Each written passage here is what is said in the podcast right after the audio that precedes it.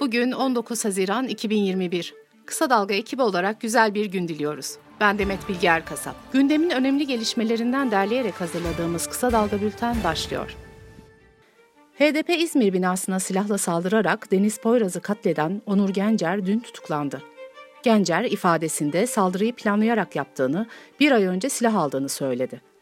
Gencer, amacım birkaç kişiyi orada bulabilmekti. Ancak sadece bir kişi oradaydı. Başkaları olsaydı onlara da ateş edecektim dedi. Gencer, keşif için partinin üst katındaki İngilizce kursuna kayıt olduğunu da anlattı.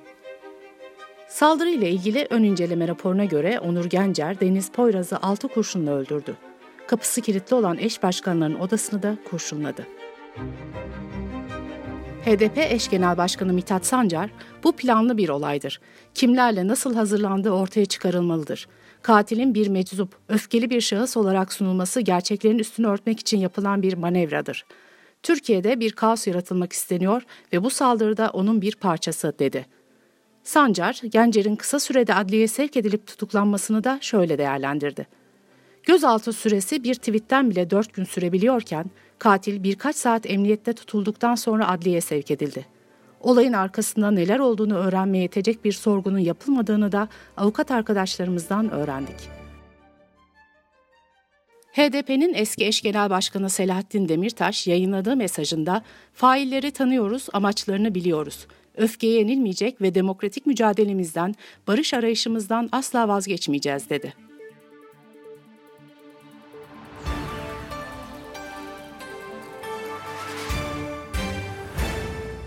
Anayasa Mahkemesi raportörü HDP iddianamesinin kabulünü isterken partinin mal varlığına tedbir konulması isteminin reddedilmesini talep etti.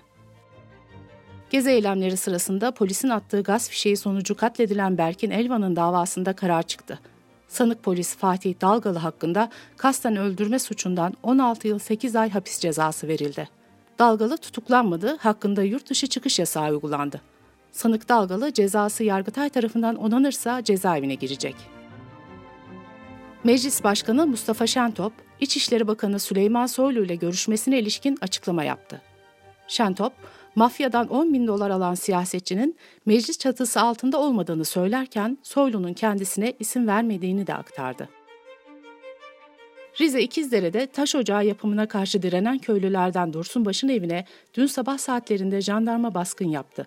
Baş'ın gözaltına alınma ve arama kararında örgüt propagandası yapmak suçlaması yer aldı. CHP milletvekili Mahmut Tanal, polis intiharlarının araştırılması için önerge verdi. Önergenin gerekçesinde son bir ayda 20 polisin intihar ettiği vurgulandı. Emniyet teşkilatında terfilerin ve atamaların siyasi ilişkilere göre şekillendiğine dikkat çekildi. Danıştay 10. Dairesi Halkın Kurtuluş Partisi'nin açtığı davada toplantı ve gösteri yürüyüşlerinin vatandaşların günlük yaşamını zorlaştırmayacak şartına bağlanmasını hukuka aykırı bularak iptal etti. Manisa Barosu Başkanı Ali Arslan, Soma davasında sanıklara verilen ödül gibi cezaları temiz edeceklerini söyledi. Aslan'ın verdiği bilgiye göre Can Gürkan daha önce 5 yıl kapalı cezaevinde kalmış ve yattığı süre dikkate alınarak tahliye edilmişti. Davada şimdi 20 yıl ceza verildi. Cezaevinde geçirmesi gereken ceza tutarı ise 7 yıl. Bunun 5 yılını yatmış durumda. Geriye 2 yıl kalıyor. Covid-19 nedeniyle izinli olma durumu ortadan kaldırılırsa da Can Gürkan 2 yıl açık cezaevinde kalacak. Covid-19 haberleriyle devam ediyoruz. Sağlık Bakanı Fahrettin Koca, 18 yaş üstü yurttaşlarının %50'sinin aşılandığını duyurdu. Sağlık Bakanlığı illerde 100 bin nüfusa karşılık gelen vaka sayılarını açıkladı. İstanbul, Ankara ve İzmir'deki vaka sayıları düşerken Kars, Bolu ve Gümüşhane ise en çok vakanın görüldüğü iller oldu. İstanbul İl Sağlık Müdürü Profesör Doktor Kemal Memişoğlu, İstanbul'da 6,5 milyon kişinin aşılandığını, geriye 3 milyon kişinin kaldığını belirtti. Memişoğlu, bunu da Temmuz'un ilk haftasına doğru bitirmiş olacağız dedi.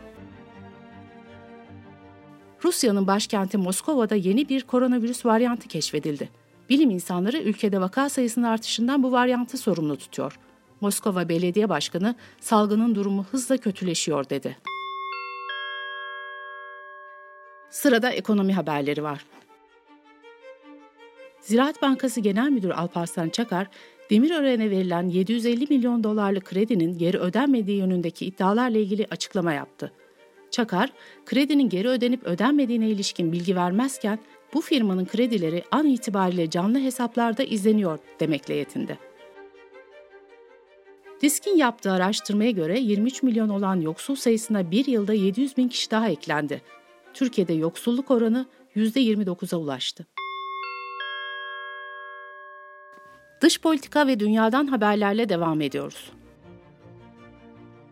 Beyaz Saray, Cumhurbaşkanı Erdoğan ve ABD Başkanı Biden görüşmesinde iki ülkenin Kabil Havalimanı konusunda mutabakata vardığını açıkladı. Rusya, Türkiye'nin Azerbaycan'da askeri üs kurmasını kendilerini güvenlik önlemi almaya zorlayacak bir hamle olarak değerlendirdi. Kremlin'den yapılan açıklamada Moskova'nın gelişmeleri yakından takip ettiği belirtildi.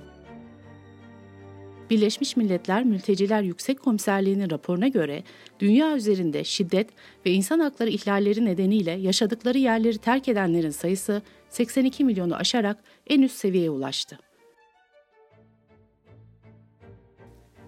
Nijerya'da bir okula düzenlenen saldırıda en az 80 öğrenci kaçırıldı. Bir güvenlik görevlisi öldürüldü. Mayıs ayında da Niger eyaletinde silahlı kişiler 136 öğrenciyi kaçırmıştı. Bültenimizi kısa dalgadan bir öneriyle bitiriyoruz. Eşit Haklar İçin İzleme Derneği ve Kısa Dalga Medya ortaklığında hazırlanan Yasaksız Meydan'ın sezon finali bölümünde İrem Avşin'in konuğu ya Kanal ya İstanbul Koordinasyonu üyesi Kemal 97 oldu. 97, kanala karşı protesto eylemlerinde yaşadıkları hak ihlallerini anlatıyor. Kısa Dalga.net adresimizden dinleyebilirsiniz. Gözünüz kulağınız bizde olsun. Kısa Dalga Medya.